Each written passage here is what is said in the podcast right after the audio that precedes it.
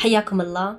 معاكم دكتورة ريهام قراش في بودكاست العافية 360 معكم عبد العزيز الحجي في بودكاست العافية 360 وش العافية؟ وش المقصود ب 360 بداية من الأدعية الواردة في العافية دعاء الرسول اللهم إني أسألك العفو والعافية في ديني ودنياي وأهلي ومالي. اللهم إني أسألك العفو والعافية في الدنيا والآخرة.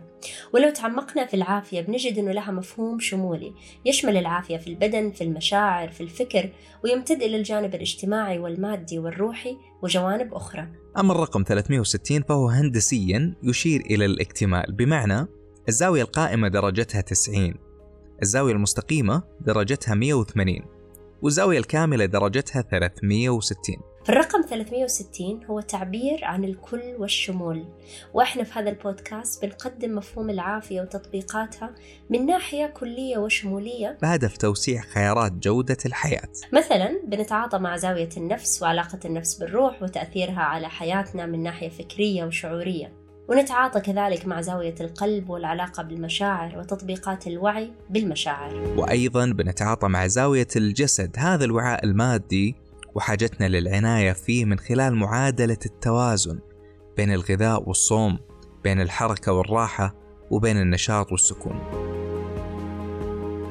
بودكاست العافية 360 نؤمن فيه أن الإنسان كائن غير مادي في الأساس يعيش تجربة مادية.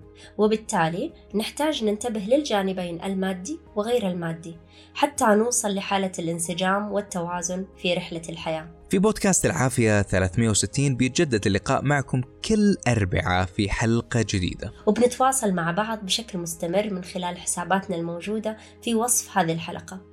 ولأن هذا البودكاست هو نواة لمجتمع متصل بوعي العافية. فتفاعلكم مع البودكاست هو طريقنا لبناء هذا المجتمع المتوازن والمزدهر. المطلوب منا ببساطة ثلاثة أمور. الأول الاشتراك في القناة. الثاني متابعة حساباتنا الموجودة في وصف الحلقة. وأخيرا مشاركة, مشاركة الحلقات مع, مع مجتمعكم. شكرا لكم على الاستماع والمشاركة والتفاعل. خلونا نتذكر أن رحلة العافية هي رحلة نفس وقلب وجسد.